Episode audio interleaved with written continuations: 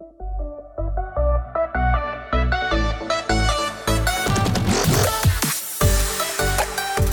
back to another and the last Box to Box Olympics episode. Sadly, maybe not sadly, maybe it's time for the WSL season to start. Um, but I'm Alex Ibaseta, your host, and I'm joined by the usual Jesse Parker Humphreys and Abdullah Abdullah. Actually, it's Jesse Jesse because we established that last time. And Absolutely. Abdullah Abdullah. How are you two? I'm good, thanks. Yeah, not too bad, Alex. Alex, how are you doing? Ah, I'm doing quite good, yeah. Um, so let's start off with our bracket predictions because that went quite terribly for all of us.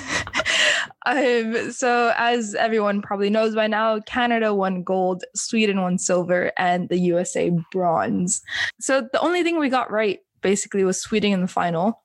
Though Abdullah and I quite did a bit better because we predicted Canada to win over Brazil, and Jesse, you got Brazil on that one. So you know, just edging that one in. But let's let's go for for kind of going through the medals. Um, Canada gold.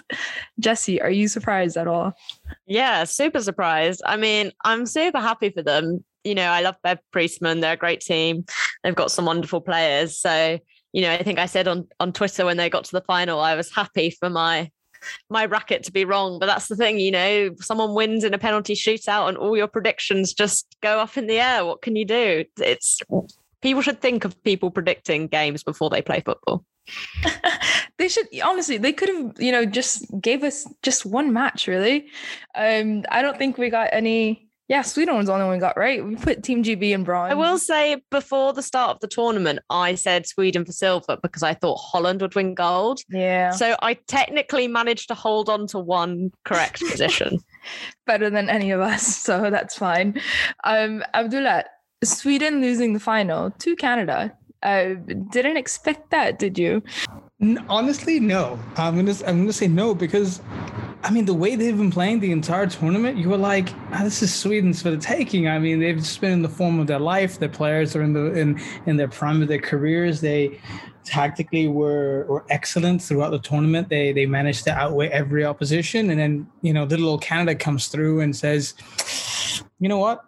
We're just gonna throw a dent here and we're just gonna throw a curveball and we're just gonna go and do it. I mean, to be fair, after they beat the US, and though we have been saying that the US hasn't been at their best and you know maybe it's time for change, probably that should have been the the kind of the turning point for everybody to say, you know what? Canada might actually have more than a fighting chance here in the final. Um, but I think Sweden had their chances in 90 minutes and, and even in 120 minutes, they had their chances. They should have put it away. As soon as they got to penalties, I think Canada was like, yeah, we're ready for this because this is what we wanted. So yeah, I s- didn't expect it, but by the time it got to the, to the penalties, you're like, this might just be Canada. So even the, the penalty shootout was a was was a nightmare, just going back and forth, back and forth. Anybody could have won it there either. yeah at one point it was kind of like it was just going up and down on roller coasters really in terms of emotions uh, um, for both canada and sweden um, but yeah i think i think the final definitely showed a lot of fatigue as well um, especially for the swedish side i mean they, they've been scoring quite a lot of goals leading up to this um, a lot of especially against the us like that was a 3-0 win that that required a lot of energy just right off the bat um, and fatigue showed. So I'll give I'll give Sweden the, the benefit of the doubt in terms of fatigue, kind of not their day on that end. Um, but we'll we'll start with a general roundup, starting from the quarterfinals and the knockout stage. That was it seemed like so long ago, but it really wasn't that long ago. Um, we'll start with Team GB Australia. Obviously, Team GB lost uh, three four against the Aussies. Ellen White hat trick though, that still wasn't enough. Uh, just a reminder that it went two two into extra time uh, with a late very late Sam Kerr equalizer in the 89th minute to push it into extra time. And then obviously uh, Australia went to score two more goals, and Ellen White just managed the one. Um, it was yeah, it was it was pure chaos, really, considering what it was. Uh, very entertaining at one point. Um, but yes, Jesse, being British, but also someone who likes Sam Kerr quite a lot. Uh, what do you think of this match? yeah, I think, you know, chaos was the word. It also, just in terms of it, felt like there was so much luck and talents in one game, which almost made it, you know, not to take away from from either team, but it was just really felt like a game where it summed up how easily football can turn on the the tiniest of margins. You know, you had Caroline Weir stepping up to take that penalty, and like within a minute, you know, the penalty saved down the other end. Mary Fowler's taking a speculative shot and it clips Lucy Bronze's foot. And it felt like that piece of luck really just left Team GB with way too much work to do. I thought, you know, there was some kind of like strange selections. I was quite surprised by the decision to start Leah Williamson, not so much because of her ability, but just, you know, because Millie Bright plays with Sam Kerr. It felt like an obvious matchup. We know Australia can be very good in the air. And, you know, it's maybe no surprise their opening goal came came from a corner headed header from Alana Kennedy. And, you know, Sam Kerr said after the game she doesn't like playing against people who know how she wants to play. And it felt like that was a bit of a bit of an own goal from GB, especially because Millie Bright ended up having to come on in the 60th minute anyway. And then we were playing Leah Williamson at left back. So all of that felt like a bit of a strange choice. But obviously Team GB got into the back into the match. Some great goals from Ellen White, who, who's had an amazing tournament. Um, and you think, okay, yep, this is the way it's supposed to go. We're kind of cruising through, seemed in control of the game, and then you know you back off Sam Kerr in the penalty area, and that's all it takes. And it, it just felt like, yeah, you know, extra time was tough, but it's always very hard, I think, for a team to come back from conceding an 89th minute equalizer because the momentum just swings in a totally different direction. Yeah, you didn't mention how Millie Bright was playing striker at one point in the extra time. that was hilarious, and I did enjoy this. Uh, she did. Well, she was a striker when she was younger, so yeah. there is form, but it was still that was a real like. Oh fuck! We've got absolutely no idea what to do. The that, other thing was we, we weren't panic. even really playing. Yeah, we weren't even really them playing long balls up to her. That's the thing, the though. It wasn't. Thing. It wasn't really used the way you kind of expected because the obvious thing to do is that Millie Bright is up there just to win aerial duels and flick off the ball to whoever's around her. But then it didn't Maybe it wasn't work. the plan. Maybe Millie Bright just went rogue. It was a decoy. yeah. But yeah, so Abdullah, uh, did you expect a bit more from GB? Um, I mean, we talked about it before. The the quality that GB have on paper, individual players, is absolutely amazing. But then, you know, Australia came into i mean they shocked everyone in this tournament to be honest. Um we i mean we said last pod it, the way they played in the group stage was an absolute shock for everyone. Um so was it not that much of a surprise that they overcame gb considering the the form that they were in coming into this game I think it's a little bit of both, right? Um, you, I think before the, you know, before the group stages, you're like, yeah, Team GB. I mean, if you look at it, if you put Team GB up against Australia before the tournament, say, yeah, Team GB should be winning that game.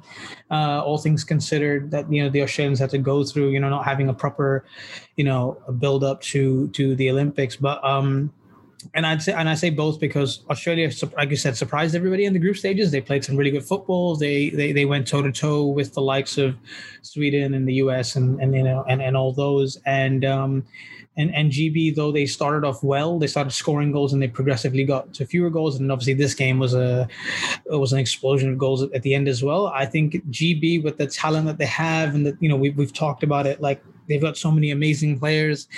Um, maybe it, we could have expected a little bit more, but then we also talked about the fact that Hege Riise has only been there temporarily. She's not going to be there in the long term. She had very you know little time to prepare. Um, so you know, realistically, we'll we'll probably probably see the best of GB, or rather, Lionesses. And I mean, now because the majority of the team was that, right? Majority of the team was that. We'll see that. I think this this set of players do well the next time round, whether it's for the individual countries or when they come collectively together in the next Olympics. Because I think these players, I think half of them will be in their prime, and half of them will have a new generation coming through. So I think it'll be better then. But um, yeah, no, I, I, I, can't even split it because there's just reasons on both sides for the fact that GB arguably should have won this and been better, but then Australia were just they just surprised everybody and they kind of came trumps and you know uh, the players that we talked about the kennedys your carpenters your kerrs they stepped up and they delivered I do want to I do want to mention someone from Australia because right now the news just came out. Uh, Kyah Simon just signed for Spurs. I think Ooh. she's been one of my standout players in this tournament. I think Australia have used her really really well. Um, so I just want to slip that into the podcast. Yeah, and I'll yeah. say as well, nice bit of breaking news. But I also have been I didn't really know much about her, but um, I was really impressed by Tameka Yallop throughout yeah. the tournament and she's obviously going to be at West Ham. So I think it was I I will say generally throughout this Olympics I've really enjoyed getting a chance to see, you know, we've seen it with some of the Swedish girls who are going to Everton these Australian players, you know, Aniek Nouwen going to Chelsea. It's been really nice to get a real taster, I think, of yeah. some of these players before they head into the WSL because, you know, obviously it can be hard to follow women's football around other bits of the world a lot of the time. So it's a great opportunity to kind of see um, what you're getting for for next season. Yeah, what I liked about Kyah Simon so much was that she she did all the simple things right um, the way they played her, she kind of played off of Sam Kerr in that central position. Um, but she was really good at receiving the ball, holding up the ball, and then giving a pass back for then Australia to be able to switch the the game onto the wings, which is their strength essentially. Um, but she was just she was doing everything right. The passes were simple. It was the most simple passes, like literally just receive the ball, first touch, second touch, you're giving a pass back for someone else to distribute the ball and her intensity was really, really good. She had a few shots on target as well. Um, so Kyah Simon, yeah, to Spurs, little breaking news on the pod, first time ever. Um, so yeah, that, that's something to look forward to. I'm really excited for that actually to see in the WSL. Um, but Jesse, moving back to G- to Team GB before they're gone forever on this podcast, what what went wrong for them? I mean, we we I think this could have this is a match that could have gone either way, and it's not really surprising that it that it was like that. Um, but what kind of went wrong for GB here? I think the obvious thing to pick out from the 90 minutes is the defensive errors. You know, I think both goals were just clear defensive errors. And I know some people have spoken about how this feels like a repetitive problem for England and Team G, but I actually think broadly throughout the first three games, Team GB defended really well. Um, and it's always going to be hard in such a quick tournament. You know, you're, you're going straight into quarterfinals. There's no round of 16 to maybe adjust your level you know you make one one or two defensive errors and that's it you're out you know that one mistake from whether it's Horton or Bronze you kind of play, blame it for but in the 89th minute that's it so i think it's tricky i think the concern for team gb slash england realistically going forward is that um, an attacking sense, England's stacked with really good young players. And in a defensive sense, there's clearly some issues. It's not quite working. And on top of that, you're looking at lots of these players who have been kind of stalwart defense aging out. Um, whether that's Horton and Bronze, obviously both in their 30s. Millie Bright is, you know, in her late 20s. You've obviously got Leah Williamson, who's very young, um, still relatively young, I guess. Um, but I don't think you've really seen her maybe kick on as much as some of us thought two or three years ago. Um, I think this season might be a great opportunity for her maybe to like take a next step up because that's just my concern is I don't know where this next generation of English defenders is necessarily going to be coming from. There's names around, you know, you can look at like Niamh Charles, Lotte Wubben-Moy. They obviously were both there. There's players like Aoife Mannion, who has been really exciting, but had an injury. She's looking for a new start United this season, but there just feels like there's a gap there. And I think that's my worry moving forward because I don't think ultimately you can read a huge amount off four games at a tournament, three of which I think you played pretty well in, and one you were a bit unlucky in. The only thing I would say that maybe I hope Team GB slash England take from this tournament is how well smaller in inverted commas or teams who've kind of been also runs in the past have looked to do whether that's canada whether that's australia you know even sweden i know they were also silver medalists again but how sometimes i think uh, English fans can have a bit of mentality of, oh, it's not worked out for us again and again and again. But the reality is that's true because USA normally win everything. But I think we're seeing a real shift. And I hope there's a bit of a change in mentality from watching this tournament that kind of goes beyond just pure tactics. Yeah, I think that's fair to say. I think Phil Neville kind of had the wraps on in terms of mentality, but I don't think he he knew how to push that a step further into the football. Um, I think Sarina Wiegman could be big here for for England in general. I think she's gotten the best of the Dutch team, both mentally um, and mentally, not just like you know, like mentally strong to push forward to win games, but also I think she's also let the Dutch team relax a lot. Um, she's kind of gotten the best and the worst out of the Dutch team, and I think that can definitely help a lot with England. And obviously, Sarina Wiegman is is tactically a genius, one of the one of the good ones of, of coaching in football. We're actually going to move on to the Netherlands now. An absolutely gutting um, final. Our our vibes didn't really work here. Um, so it was 2 2 in normal time for USA Netherlands. And then the Dutch lost uh, 4 uh, 2 in the penalty shootout. Not the greatest penalty shootout for the Dutch.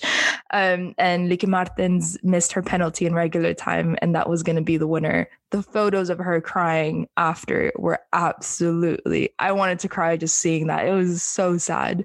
Um, and then obviously Vivianne Miedema uh, missed her penalty in the shootout.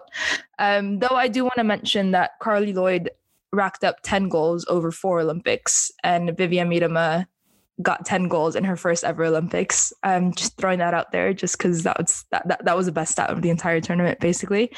Um, and yes, this was also Sarina Wiegman's last game in charge of the Dutch because now she will be coming to England uh, for the Lionesses. I believe starting in September is officially when she shifts over her post. Um, but yeah, um, the Dutch had so many opportunities to close out the game. I think, uh, starting with that penalty. I mean, obviously, a lot of pressure for Lieke Martens. She she usually does get that, but it was I think it was just poorly taken penalty. Um, the keeper guessed the right way. Obviously, if the keeper guessed the other way, that was going in. But it was it wasn't really um, kind of cornered. It was very central. It was very easy save for the keeper. Um, but Jesse, what do you think?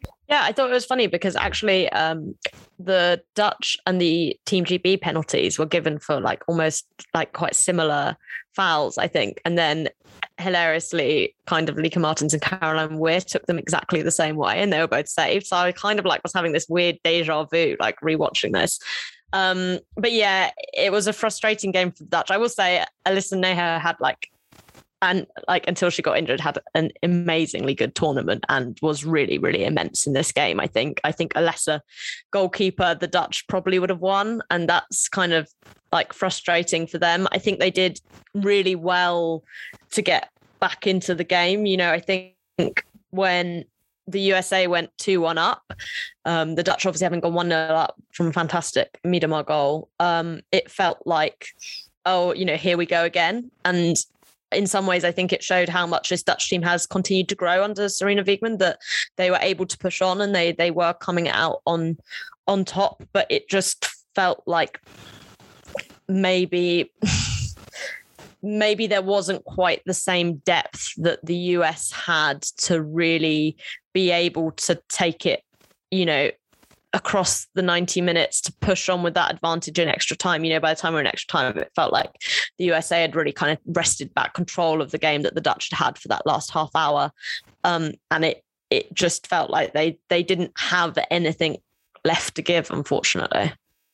You know, apart from GB, maybe uh, the US definitely had the strongest bench. Um, I mean, when you're when you're starting Carli Lloyd, Megan Rapinoe, Tobin Heath, you have Christen Press, Alex Morgan coming off the bench, uh, which is absolutely ridiculous. Uh, even in your midfield, you know, Rose Lavelle was benched. She comes on that energy that we've spoken about previously in the podcast for Man City, especially. Yeah, I think I think bench here was was a big factor in in the US. We talked about fatigue, and I think it showed a lot. And you have, especially in the third place that we'll get onto later, that third place match, I mean, the US just powered through Australia mainly because of the bench. They just brought in fresh legs, and that was that was kind of it. Australia couldn't really do anything about it. Um, footbally, I mean, it was just fatigue. Um, but Abdullah, were you surprised of the score in terms of the two-two in regular time and extra time, or was it kind of it? Did it go as kind of you thought it would? I think it kind of went as thought as I thought it would, just mainly because def- well, the Dutch defensively haven't been the strongest. You know, they've they've they've like we talked about in the last pod, they gave away goals in the previous games that probably they didn't they shouldn't have, and you know they should have defended a little bit better. So I was expecting goals from the U.S. as as as you know as poor as they've been, you know, quote unquote, the U.S. have been this tournament and leading up to it. They um they were going to score. I mean, they've got enough quality up front to be able to get some goals. So I expected them to score, and I expected the Dutch to score as well, just because of the, the you know, U.S.'s form. So in in that sense, yes, I did think it would go this way. But um, it, it I think the goals gave the US a little bit more confidence than they had before. And I think that spurred them on going into extra time. Uh, and then obviously we get to uh, we get to we get the penalties as well. But um, yeah, I think I think Naeher had a had an insane tournament. I think there's anybody uh, in that team that that that that had a had, were on their game was Alyssa Naeher, and I think if it wasn't for her, I think they'd be uh, they'd have lost and worse more games and probably like the amount of chances that the Netherlands had, it would have been better. And I think I think the Dutch defensively, I know we're going to get onto this in a second, but um, I think there were moments there where there were there were some simple tactical tweaks that the US were doing against their against the Dutch center backs, and I felt like they could have been addressed quicker. I felt like Aniek Nouwen was too isolated, you know, towards the last 10, 15 minutes of the game. It's like Christen Press would just sit on the shoulder and then they would just make diagonal runs in behind Nouwen, and then there would be no no cover because the other center back was Janssen or whoever would step up. They would beat that press, and then they would just isolate Nouwen and then they would just go in behind for pace. I mean, I think the last 10 minutes, they were like two or three offside goals that the US scored, but each of them were offside. So any one of them, you know, she's a half a second earlier, they could have scored and won it in, in normal time. So I think for me, that's where I think that's where they they were a little bit weak and probably they were a little bit lucky in, in, in normal time. I think one of the only criticisms I usually see in Janssen is that she steps up a lot and I don't know if a lot of it is kind of planned or if she kind of knows her what's around her surroundings. Um, I think she steps up a lot without really um, kind of looking at the consequences. So I, I, definitely see what you're saying there, Abdullah. Um, but yeah, defensively in the group stage, the Dutch made a lot of questionable decision making, making um, penalties, you know, back uh, bad back passes. Uh, but Jesse, all this team needs is kind of a little tweak, like here and there, basically. Um, what do you think the Dutch need to build from this going into a new coach, the Euros, and and everything else? Yeah, I mean, I think it'll be very interesting. I do worry about them a bit just because I feel like that shift from when you've had like for them like what is it like a generational legendary coach to someone new I think can be really tricky but as you say like on paper there's nothing super wrong with this team. I guess it's just maybe kind of similar as, you know, all teams have to face out like people aging out, like Sherida Spitse. I think was she retiring already before she picked up the knee injury or from international think, football? But yeah, I don't know the exact details, but it is um yeah, it is coming to the end of that. And I think especially now that she's kind of I think she's at that point in her her career that she's kind of like happy with everything. I mean, mm. like her family as well. She's back in the Netherlands. Uh, she's kind of quite settled for that. So we'll see if if she'll go to the Euros, which I think she might give that little push, considering that she missed out on this tournament. Maybe push that little bit and then retire after that.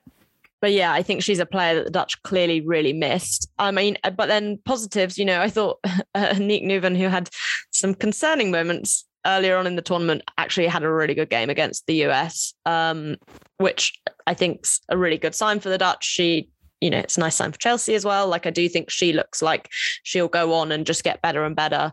Um, but that other main issue is probably Sari van Veenendaal and who comes in to replace her, because I think that's also a position that's run its course. And I think that combination, especially in those earlier games where, you know, without Spitse kind of in front of them and then with Van Veenendaal behind them, is that's where we kind of saw this nervousness from the Dutch defense. And you know, I think it was always going to be hard going into a game against the US, knowing that you conceded that many goals to ultimately much worse teams than the US. And, you know, maybe part of what the Dutch struggled with was you know, requiring a massive shift in kind of confidence and belief because that must get to you, you know, seeing like Zambia score all these goals, like ultimately that's not really what you expect from a team who's like looking to win an Olympic gold. So I think it'll be really interesting to see what happens next from the Dutch. I think, you know, we might see uh, a bit of an overhaul, and I wonder if as a result they might struggle at at the Euros, um, just because it's coming around so quickly. But at the same time, because it's coming around so quickly, maybe if if they choose to keep stuff fairly fairly static, they'll still they'll still look good. Yeah, I mean, you can never go wrong when you have uh, Lieke Martens and Vivianne Miedema. I was also just about to say that. I was like, finished talking, and I was like, and also they've got Miedema. So. Yeah, so that's, that's that's never a bad thing. Uh, yeah, I, I do agree. Aniek Nouwen definitely did really really well um, against the US, which was obviously not. It wasn't surprising. It was just concerning because she could have done completely really really bad against the US as well. Um, but I think yeah, going to Chelsea, I think is going to provide her a lot of good experience. Um, it's going to be beneficial, I think, more for the Dutch than it would be for Chelsea. Um, just because obviously Magda is not losing her place there, and then she gets to learn off of Magda, which is yeah, just only going to be good for um, for the Dutch because then obviously uh, Stef van der Gragt is also coming towards the kind of end um, to her career. She's back in Ajax um, from Barcelona. That was obviously family reasons. She had a new baby. Um, so she moved back to be closer with her family. Um, but she is kind of, she is getting to the older um, ages of football age, of course, because she's actually not that old. Um, but yeah, it, it's kind of I think Nouwen is going to be the, the next it in that Dutch defense. Um, so I think it's a little bit of pressure on her, but I think she's what she's what we've seen so far from her. I think it's pretty good. Um, but moving on to kind of the next quarterfinal, semifinal, we're going to mix that together into one. Uh, Sweden unsurprisingly beat Japan 3 1. Um, not really a surprise there. Um, and they set up a semifinal against Australia, um, which only finished 1 0 for Sweden. A reminder that the group stage finished 4 2, and Australia were leading 2 1 at one point, and Sweden kind of had to fight back for that one, which they kind of did. It kind of looked like they were slow at the start, and then they kind of picked it up, and then and then came back in that group stage. Um, but yeah, this match didn't have as many goals as a group stage. Um, Jesse, what do you think? Yeah, I mean, I thought Australia were really impressive, actually. And I think it felt like they'd learned a lot from that previous game. You know, I think that group stage game, we actually saw how good, how, well, how much Sweden struggled really with Australia kind of overloading their midfield by kind of dropping their forwards back. Um, and, you know, Sweden only got their first goal basically by catching in that game by catching Steph Catley out of position. And it just felt like Australia really carried on um, from where they'd left off there because I, I honestly thought Sweden would would blow them away. Um, mainly also because I was um, concerned by how much going to extra time against GB would have taken out of Australia. Um, but they looked really solid. And I think what it really speaks to is something that's really impressed me with the Australians is how it feels like they've with every game they've played, they've like learned and improved. And obviously, you know, when you've got a new coach coming in, that is something that you hope is going to happen. Um, but it doesn't always work like that, you know. But it really feels like even if you look across this whole year from those, you know, first matches they were playing where they were getting, you know, trounced kind of four five nil, whatever it was. I mean, that was mainly because Mackenzie Arnold was throwing everything into her own goal. And I think Teagan Micah has like had a really outstanding tournament. And I think if um, she doesn't play against GB and against Sweden, like these results are very, very different ultimately. Um, so credit to her. I think I've really enjoyed this um, tournament for goalkeepers. I think we've seen some really impressive goalkeeping performances um, and some horrific ones too. So it's always enjoyable.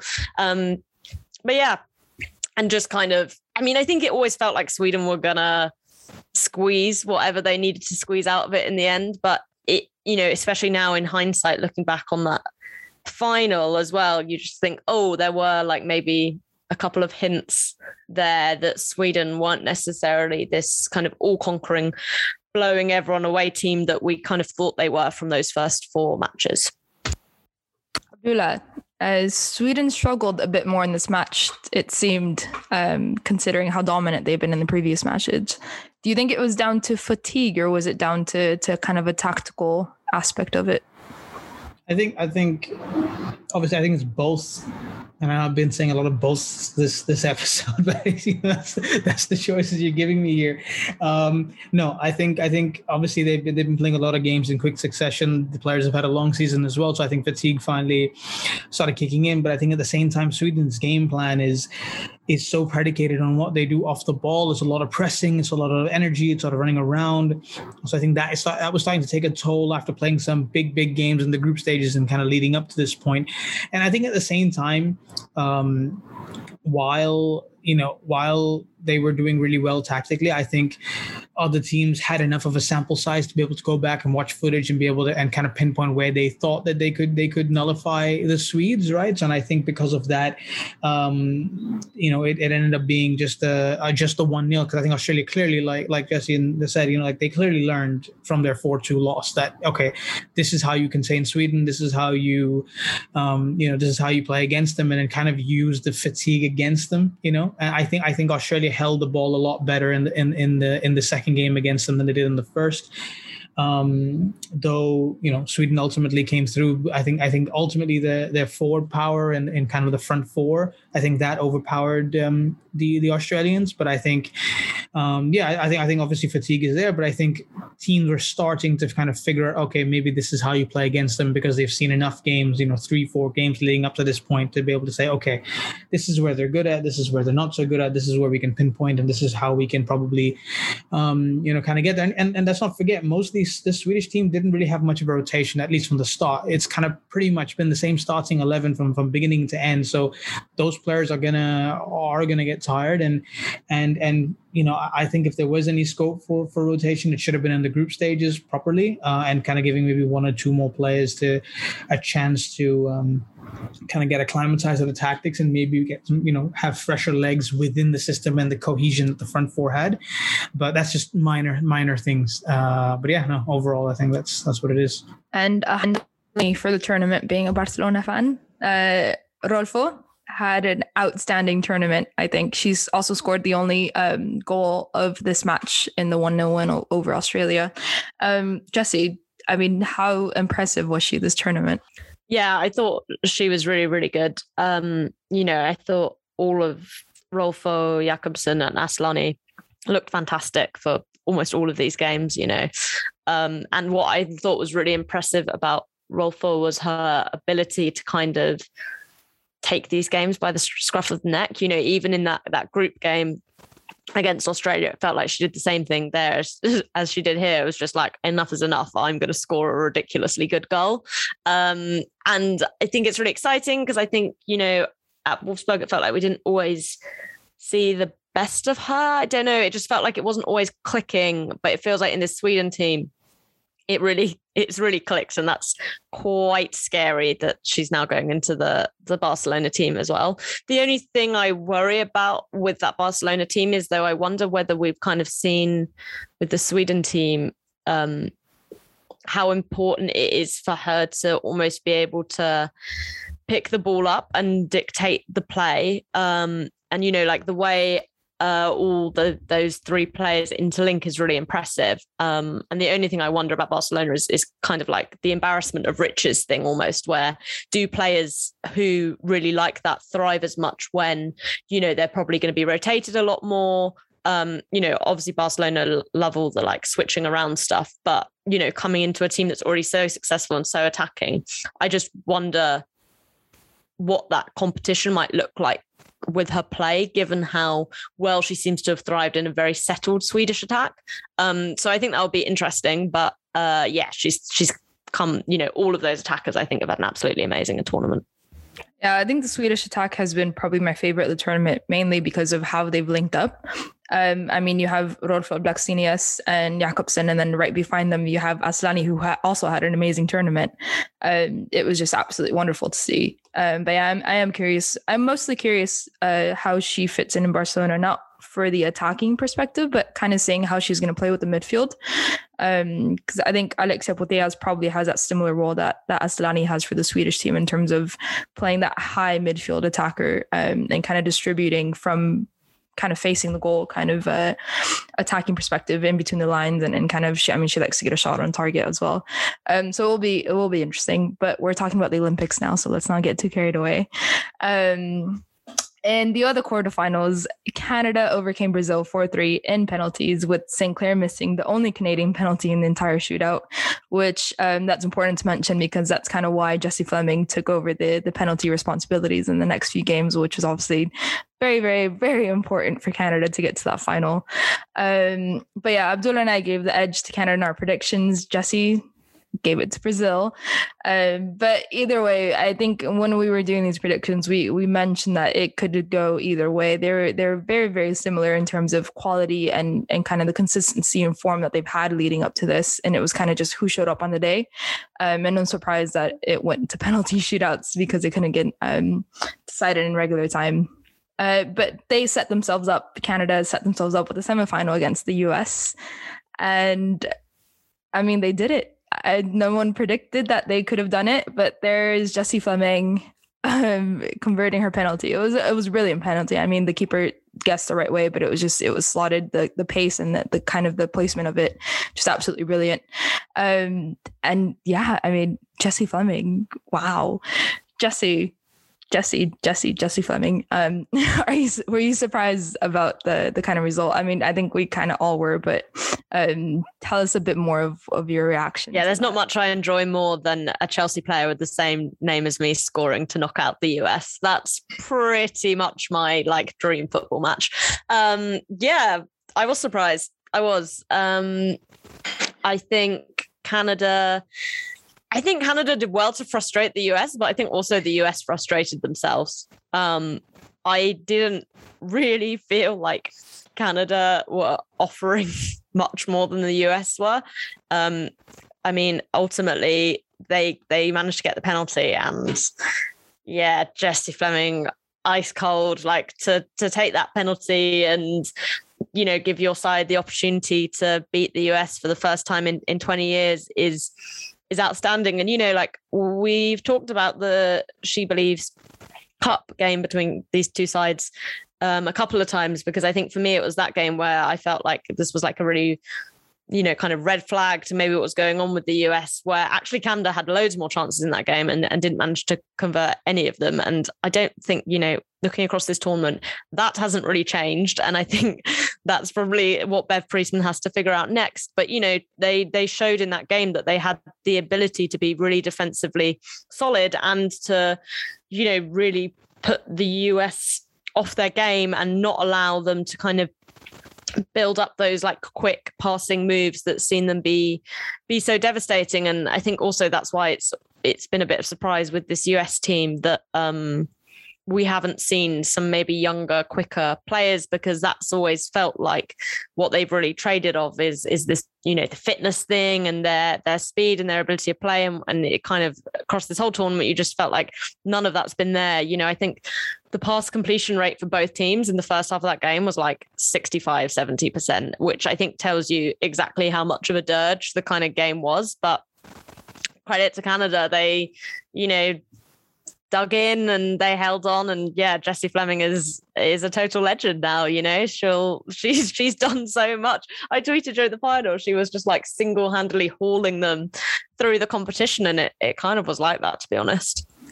Yeah i think i think the best part of that was kind of the i knew i know it was planned earlier um, but also the fact that kind of sinclair picked up the ball and, and gave it to jessie fleming i think that was very symbolic. It was very very touching and after after the match, what I liked about Bev um, was kind of like we can talk all about how the US haven't had their best tournament, but realistically, we saw the match against them. We picked um, kind of their weaknesses and where we can exploit them. And I mean, she absolutely nailed it um, on the head with that.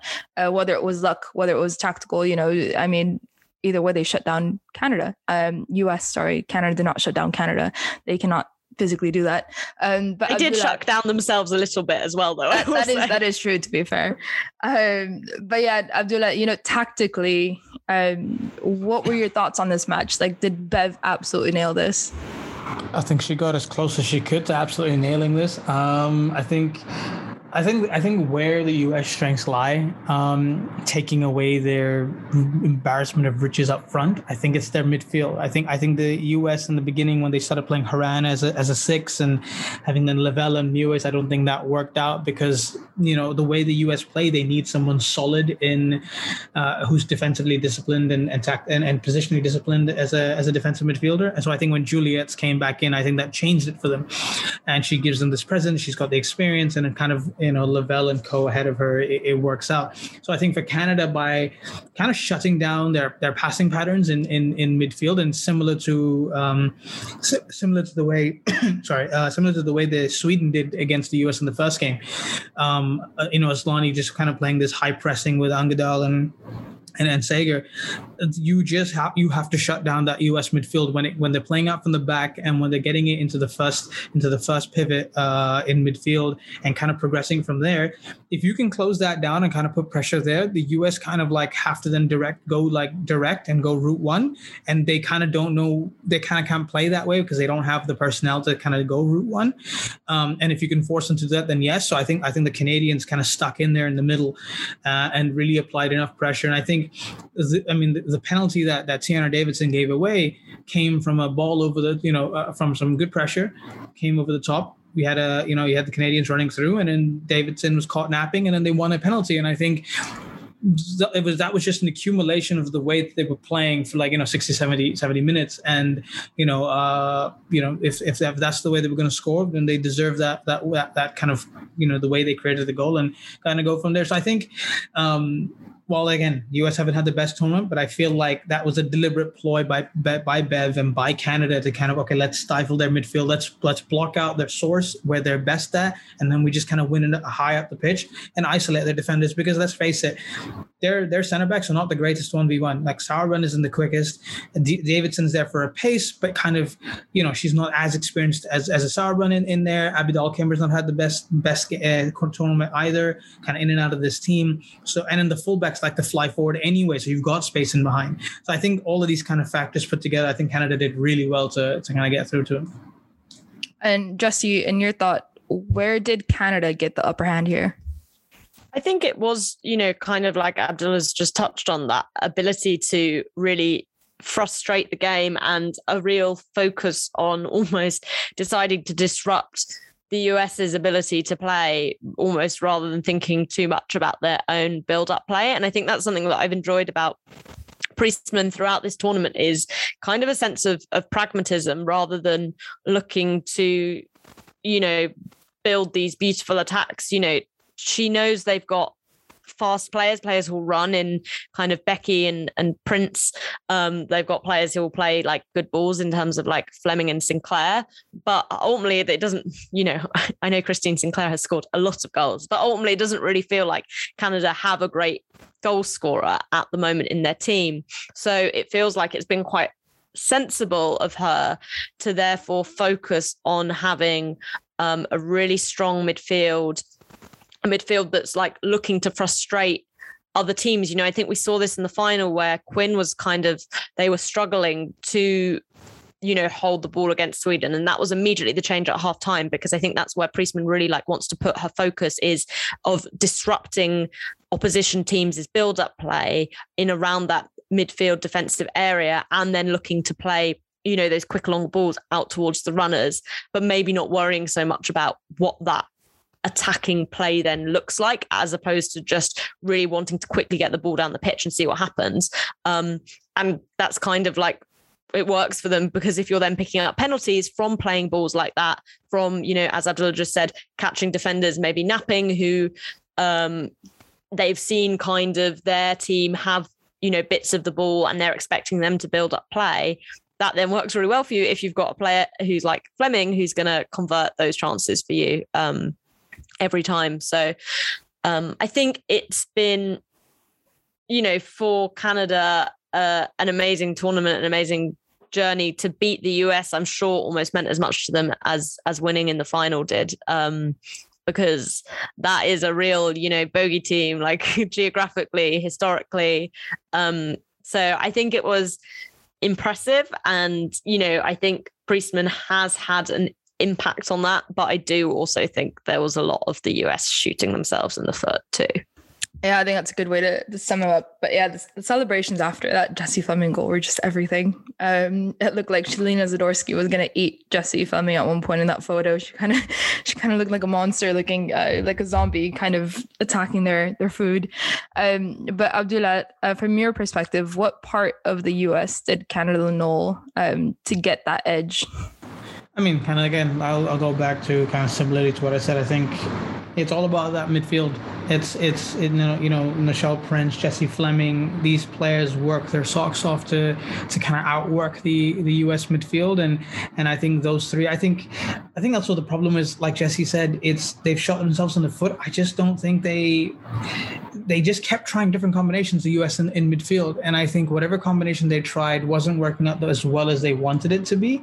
And I think the best thing for Canada was was like, all right, whatever you throw, we we know that you have a similar game plan. We're just going to outwork you and we're just going to we're going to you know we're going to press you there. And i think honestly that comes it comes down to that. That's where canada just kind of said you know what? We're just going to you know we're going to go we're going to go because obviously we know that sinclair isn't the quickest and she isn't the most mobile. Um, and and for someone like a Sauerbrunn that's that's it's an easier time to kind of defend against rather than someone who's quick. So really they had to rely on these counter attacks pressing in midfield and kind of going from there. And i think that is ultimately where Canada kind of had the edge just to go over on the US. Yeah, I think that's fair. Um, uh, Jessie Jessie, focusing on Jessie Fleming. You know, obviously, I think she was probably the top performer on this Canada side. You know, aside from the penalties that that she obviously slaughtered home, and um, I think on the pitch she did a lot to to link up play in that that midfield particularly. Do you think this will get her maybe a, a bit more time onto the Chelsea squad? Yeah, it's interesting. I think, you know, I've been, I was quite surprised last season about how little we saw of Jessie Fleming, but I will caveat that with the fact that, you know, Emma Hayes can often look to be quite cautious with younger players, especially coming into the Chelsea setup. It's not necessarily unusual for her to kind of wait until she feels like they can really hit the ground running before they are brought in. But it's funny because watching Jessie Fleming play for Canada, I think she holds a lot of solutions to problems that Chelsea have had. You know, we've talked around last season about how, you know, Chelsea's defence has at points struggled and I kind of think that's less to do with the defenders themselves, but about maybe the amount of support they've got from the midfielders. And it hasn't always felt like there's been someone who can, in those like really tough games, look to join up defense and attack. But that is obviously what Jessie Fleming clearly really offers. You know, she's great on the ball, but she presses really well. She's a very intelligent player. I think you know, maybe what we were seeing last season was Hayes trying to figure out this, you know, possibility of fitting Harder in with Kerr and Kirby and what all of that looked like. And, you know, maybe it just felt like it was easier to stick kind of with this rotation of Leupolz. Okay, obviously she was new, but incredibly experienced. Um, Ji and Ingle in kind of whatever configuration as then your midfield. But I do think you know, based off this tournament performance, it's going to be very hard to ignore Jessie Fleming. Although obviously the problem is for her now, perhaps, is that the season starts in what four weeks. Um, she's just played in the final. She's presumably going to go on holiday now for a couple of weeks. So, you know, there are players who've been back at Chelsea for preseason for a lot longer than her. So she's going to kind of also come into the season. And Emma Hayes doesn't will won't use her at the start of the season because she doesn't need to. So I think it might be a bit might still be a bit of a tricky question for her to look at breaking into this team. But I think she is of all players who didn't play many minutes last season, probably the best placed, I would say, to to pick up some really significant minutes this year. I really hope so, and we hopefully we we see a goal, um, because we put out plenty of energy into the world, but obviously that's not happened. Um, but yeah, we'll move on to the bronze medal match, which was um entertaining, a bit dry, dragged a little bit sometimes, but uh, final score four three for the U.S. Um, there's two goals to mention, obviously, one from either side. Obviously, that Rapinoe, I mean, both Rapinoe goals, the Olympic goal in the Olympics was obviously good. But I think to nail that volley first time with that technique, just off of, I mean, alanna Kennedy is definitely, I mean, she's that was really, really, really, really bad. Um, but for rapinoe to nail that technique just off like that, just a few steps and fucking they just nailed that volley top bins at like nothing. Um, that's the first one to mention because that was absolutely ridiculous. Any football player that tries to volley you will get a volley probably one out of 10 times with that pace and that like just a clean hit. Um, and then the next one was Gielnik's shot at the end for Australia. Uh, I mean, she picked up the ball, just drove at the net, and she knew what she was doing the entire time. And then, I mean, that shot was just, it was brilliant. It curled away from the keeper. Um, excellent pace, just like from outside the box. I thought that was absolutely brilliant. Um, but yeah, obviously, Australia couldn't really get back into it. Um, there was that one Sam Kerr header that could have been the the kind of comeback for Australia that hit the post and bounced across the goal. Um, didn't come in, and there was no one there to kind of react to it. Um, and I think that was kind of the game changer. I think after that, Australia tried. I think they panicked just a little bit and got a bit messy, and the US kind of just saw the game like that. But yeah, obviously that was a bit more entertaining in the in the dying moments, at least for that. Uh, but Abdullah, what do you think of that match? Again, I think it went the way that it was supposed to go. A lot of goals. Both teams really good going forward. Uh, defensively, I think um, they, I think I think both both teams need a little bit of work. Uh, I mean, I think Australia maybe in a little bit of a better position to in their overall team structure than the U.S. I think the U.S. still need to now need to go back to the drawing board and kind of figure out okay, who do we keep for the future and who do we who do we kind of say all right this is it. But um, I would say one thing: the technique in this game, like you said, is has was outstanding in this game from both sides. Like Rapinoe's goal, uh, you know, uh, from, from the you know the, the clearance from Australia didn't go you know didn't go their way. It landed at Rapinoe, and that that shot was brilliant. Uh, obviously, the one from the corner was was pretty amazing as well. Um, but yeah, no, overall, I think it was. I think the U.S. just I think they wanted to just prove a point um, and they did. They won it. They got bronze. Uh, but I think, uh, but you know, overall, um, it is what it is. Australia tried, and uh, it would have been nice. It would have been fitting, I think, if they had won bronze, based on their performances, kind of everything that happened to them. But it was not. They obviously missed Ellie Carpenter at, at, you know in their defense from that red card from the previous game. But uh, yeah, I think that's kind of my general thoughts.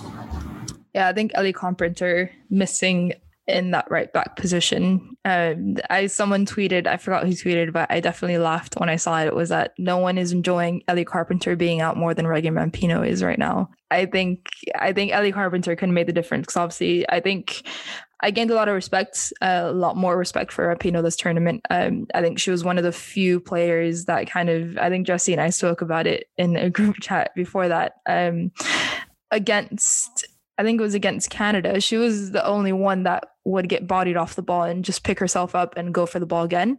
Um, whereas everyone else kind of got shoved off the ball and then kind of stayed on the floor complaining to the ref, which is, I mean, it is, it's football. It is predictable. It is fair. But Rapinoe was kind of the only one that put her head down and just wanted to get on with the game.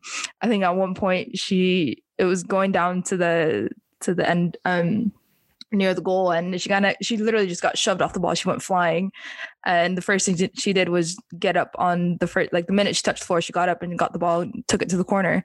Um so i like i gained a lot of respect for Rapinoe in that and i think she showed up for this match as well. She was one of the ones that kind of she was like all right let's get shit done.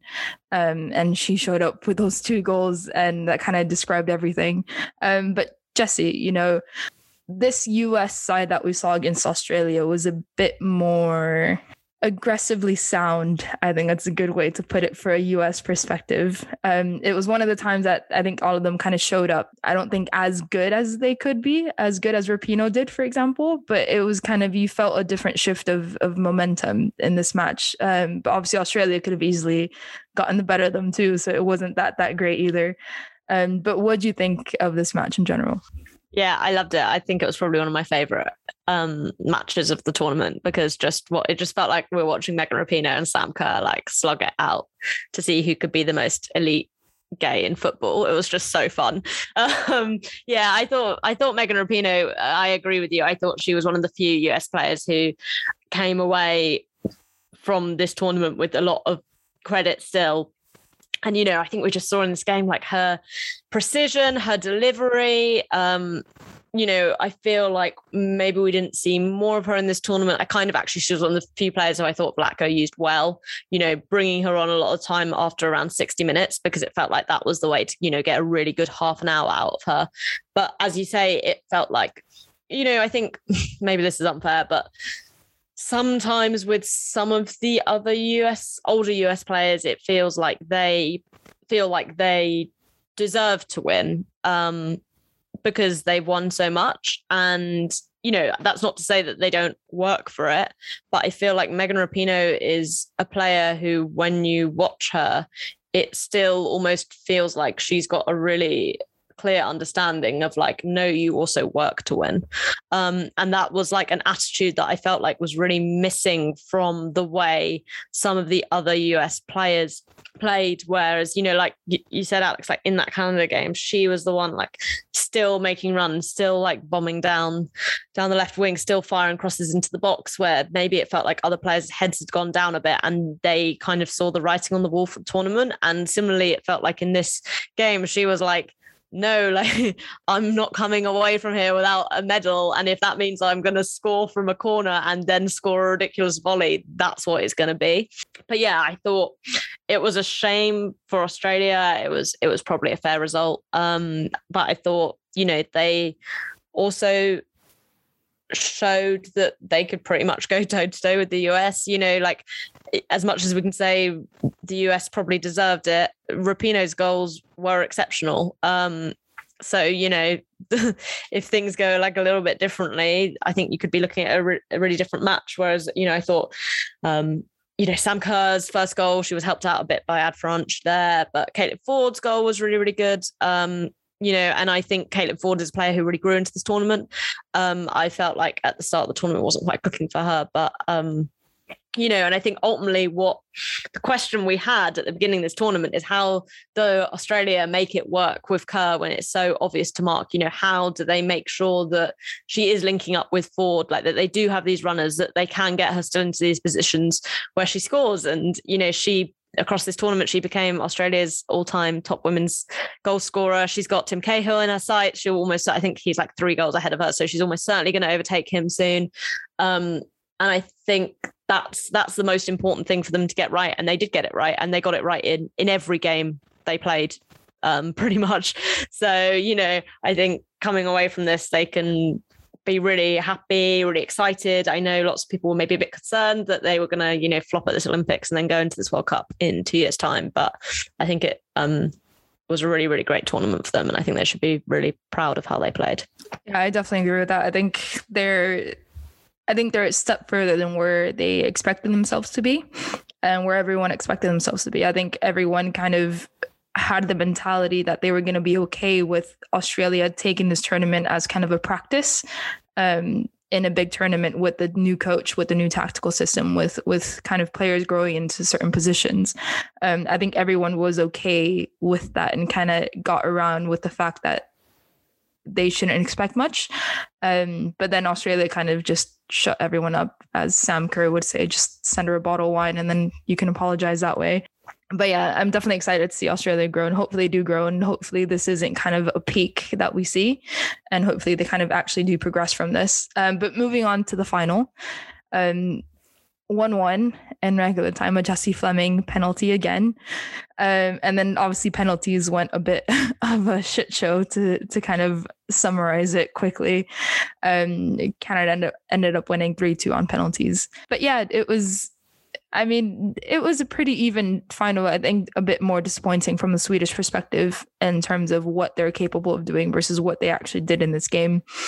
But yeah, absolute heartbreak for Caroline Seger. I when she walked up to take that penalty, I was like, all right, that's it. You know, Sweden won. Um, the emotions that everyone had, the confidence that they had in her. Um, I was I was ready to just jump off the sofa and celebrate for Sweden, but then she skied that one. I don't know how and then obviously Canada won on the next kick, I believe. Um, but yeah, Jesse, what did you feel after? Shocked and gutted for Sweden, happy and joyous for Canada Bev and, and Quinn in particular as well, or just all the above? Yeah, kind of all of the above. I think I probably wanted Sweden to win because I felt like they deserved it. I think it's kind of not controversial to say that they were by far and away the best team at this tournament.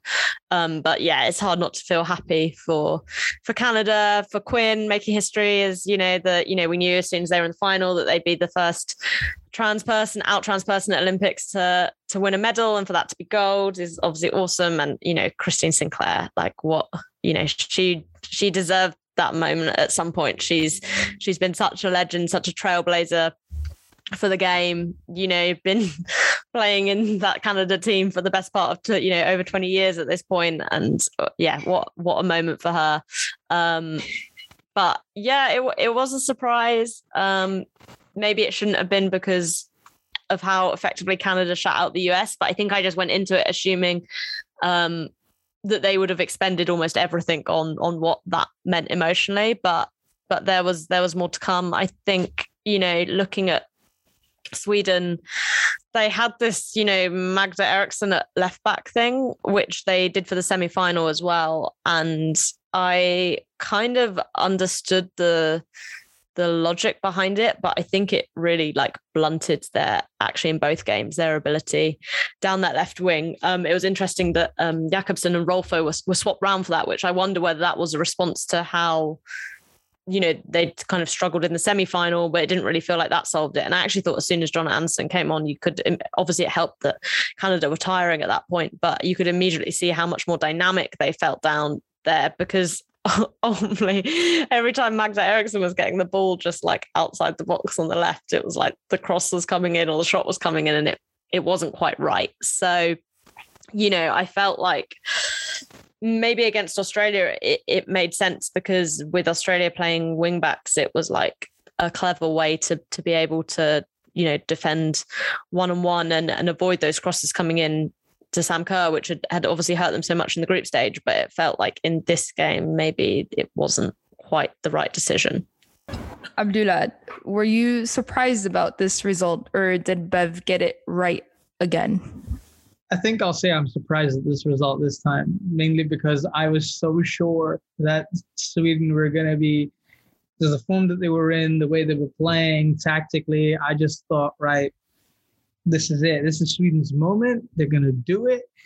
And then kind of once the game started, I was like, well, I wasn't expecting this because literally in the first 20, 25 minutes, I was like, Canada actually have more of the ball. They're controlling it better in midfield. Jessie Fleming's doing Jessie Fleming things. Um, and kind of Sweden are, I mean, I know that they were playing a lot more off the ball in the previous games, but it almost felt like they were kind of more off the ball in this game than they were in previous games, and I think they were they were. Uh, I, I don't think they were expecting that as much as as as what had happened. Um, and I think with with Bev, I think like like we said about um, the the U.S. game, I think she knew here as well. If you can kind of stop that, it, you can you know if you stop Asllani and kind of that that progression from the center backs into Asllani because she is the one player that that kind of links everybody together, whether it's the two defensive midfielders or it's the front three. It's that's where it was, and I think while Asllani still had a good game, uh, obviously she she was pivotal. I think when it came to it, you know, Canada instead of maybe pressing them and and kind of shutting her up because she's really good off the, she's really good under pressure, uh, Asllani. I think they just kind of controlled the ball more in midfield and they said, okay, we will not take the ball and we're going to play our game in the way we want to play it.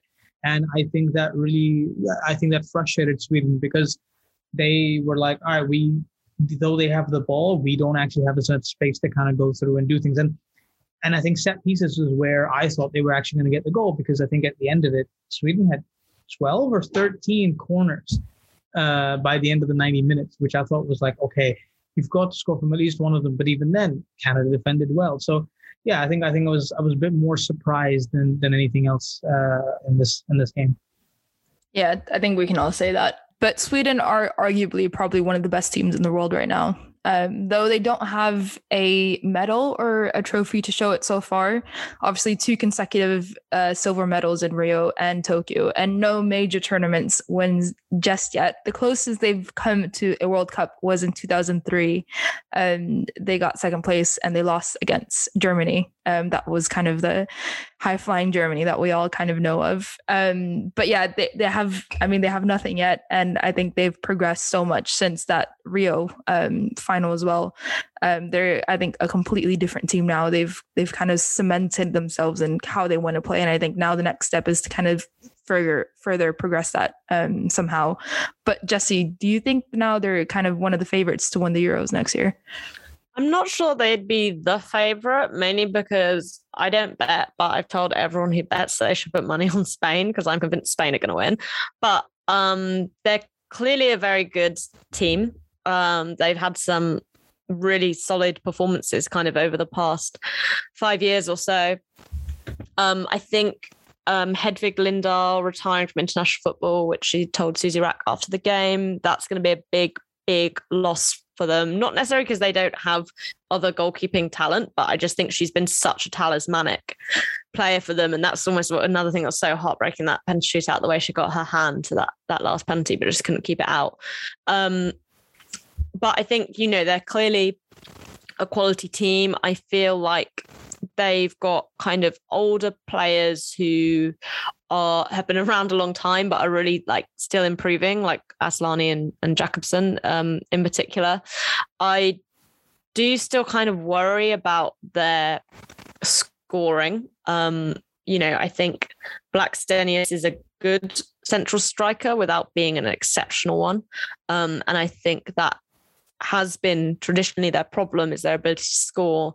And I think they've been kind of bailed out quite a lot by well, Rolfo, I guess, really in this tournament. Um, they have looked a lot better in that in that front, but I think that's the that's the real like missing piece still there for Sweden. But yeah, they're an undeniably good team. They're solid all over the pitch. Um, they're always going to be tough to come up against, but they don't necessarily have that aura around them still that I think which makes teams like really worry about them. I think even, you know, you're looking at Europe, obviously, yeah, Spain I think are exceptional, but even teams like France and Germany, I feel like have almost scarier players among those their ranks than than Sweden do.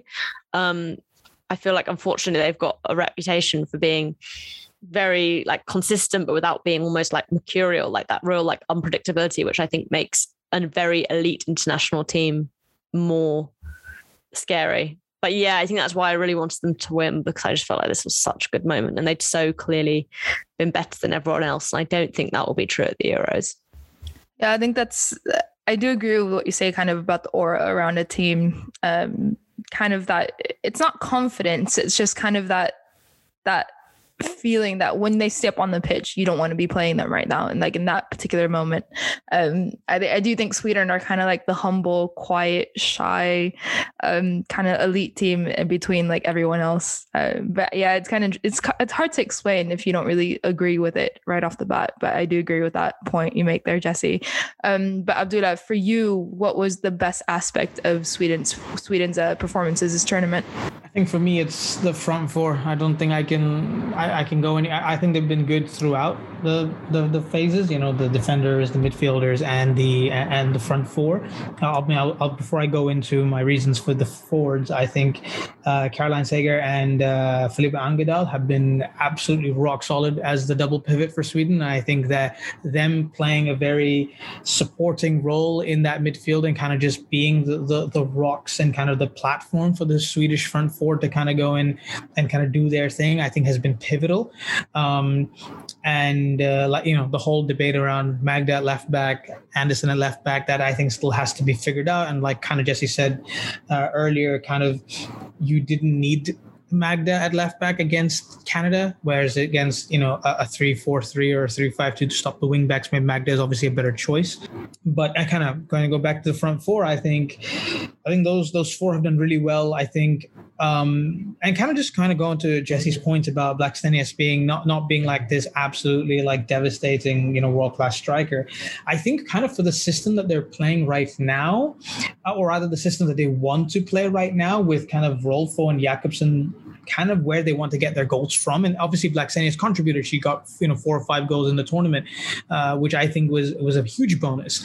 Um, but I think if they want to continue playing with their two wider players, kind of being their main source of goals, you don't need an out and out striker up front to be able to score you a goal every game because that player is just kind of going to be your, um, your your, tactical sort of like um, you know trump card where she's going to be the one creating the space, moving around in the box, kind of pulling players away, uh, kind of that type of role. Though I do think that with uh, Anna Anvegård going to Everton this season, I think that's going to be a huge, huge uh, move, mainly because now she's going to be playing with arguably better quality opposition on a regular basis. At least with the you know the, the top four, she'll play them at least twice a season.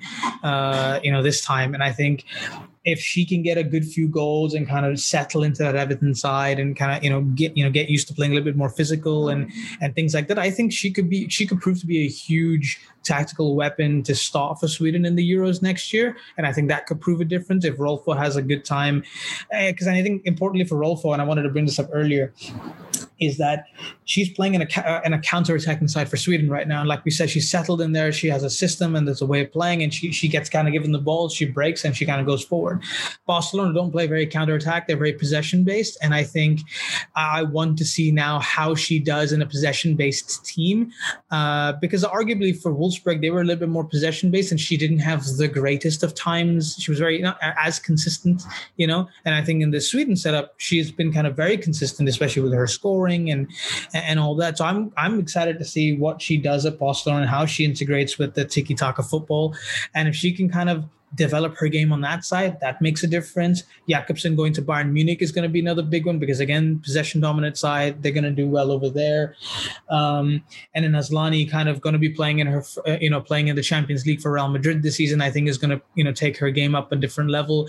So I think Asllani kind of being 30, 31 right now, I think she's still going to be key. And I think for the Euros, but it's about how the other two, three players that they can kind of mold and change coming up to a year. And I think that'll tell us a lot about whether Sweden is going to be a force to be reckoned with and people should be scared of for the Euros, or whether they're going to be kind of similar to what they are now and kind of where teams will have more time to prepare and kind of stop that the way that the way they play. But yeah, I think overall for this specific tournament, the front four have been fantastic. I think the tactics were great. Now it's just about evolving them and the players evolving and kind of maybe, like we said, small tweaks, bringing that extra player and kind of switching things out and seeing how that works.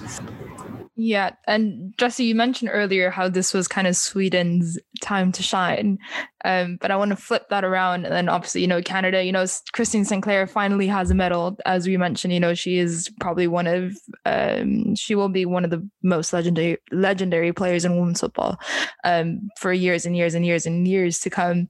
And Quinn obviously has a, became the first openly trans athlete to get an Olympic medal, let alone a gold medal. Um, like a lot of history in this Canadian win that I think everyone can kind of get behind. Um, but if I'm being blunt, at least, like I don't see Canada challenging for something like a World Cup anytime soon.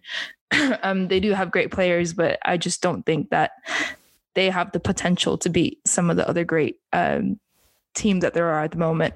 Sweden can potentially challenge for the Euros uh, next year, as we mentioned, and then obviously they can potentially challenge for a World Cup eventually if they keep progressing uh, in this form. But was this kind of you know Canada's time to shine, like the only tournament that they can kind of get behind? I don't know. I think Canada definitely took an opportunity that was presented to them. They were really defensively solid and they made the most of what was put in front of them. You know, if they have a weaker penalty taker or if Christine Sinclair ends up taking those penalties even rather than Jessie Fleming, we're having maybe a totally different conversation about how, oh, Canada were there, thereabouts, but it just didn't quite work. But um, saying all that, I do think Canada have are one of the countries with one of the most exciting like crops of young players coming through. You know, we've talked about Jessie Fleming as being kind of Canada's MVP for this tournament, but she's 23 years old, you know, um, and she's just won a, a gold medal with them. So there's, you know, players like Ashley Lawrence is is really exciting. Um, she's been like totally quality throughout this tournament. But then you've got, you know, Deanne Rose, who's yet to play her first professional game football. She's going to Reading for this season. Jordan Huitema, who is at PSG, but we've not really seen loads of, but is obviously incredibly highly rated. Um, so I do think there's lots for Canada to be optimistic about. It definitely doesn't feel like this is a team that has to, this is like necessarily the end of a cycle. Um, and I think this is a really great opportunity with those younger players to have, you know, this is what it feels like to win. This is what it feels like to you know, push through games where you're not the favorites, where you are the underdogs, where you don't have many chances and still get there. I agree. I think it is hard to imagine them challenging at a World Cup as they are right now. But I think there's certainly a lot to be optimistic about still within within this team and you know what better base um to to kick off from um than than having a gold at the olympics yeah, I think that is fair to say. I also do want to shout out Desiree Scott on the Canada team. Um, she's easily one of my favorite Canadian players to watch. Um, again, she just does everything so simply. Uh, I mean, she gets the ball in the midfield, she keeps possession, she distributes simple passes, she distributes really, really well. Um, she's quick on her feet good with uh, ball possession on her feet as well. And I think, I mean, even like the 2019 uh, France World Cup, even my dad, my dad is a very picky person to compliment a football player, and he complimented her. Um, and I think even before that 2015 World Cup as well, she kind of stood out for me. Um, but yeah, definitely, kind of Desiree Scott is is one of the most impressive players for Canada in just very simple terms of what she does in the midfield and kind of how she dictates a lot of the tempo. Um, she's kind of very similar to like Kim Little in terms of style. You know, she's not like a flashy player. She just does everything that she needs to do right. And obviously that benefits the team as a whole um, a lot. Um, but yes, that's the end of this podcast. I I know it's a bit more than what we usually do in terms of time but we did have a whole knockout stage to get through. Um, and that's not even going into a lot of detail in each game. But yes, uh, we hope you enjoyed this episode of Box to Box Tokyo 2021. Our predictions went terribly, but we hope that yours went slightly better than ours. Um, and yes, WSL season is just around the corner, and we'll get season two of Box Box WSL officially underway soon. Um, reminder that the first day of the season is on September 5th. Um, hopefully, before that, we might get a few prediction, um, well, just one prediction episode out, really. Um, and yeah, just just follow our official Twitter account, BoxBoxWSL, to keep up to date with all information and updates on the podcast. Uh, you can see our individual Twitter handles there as well, and we'll kind of update um, on there to see what our next episode will be in terms of WSL. Um, but yeah, thank you everyone for listening, and we'll see you soon. Cheers, guys. See you later.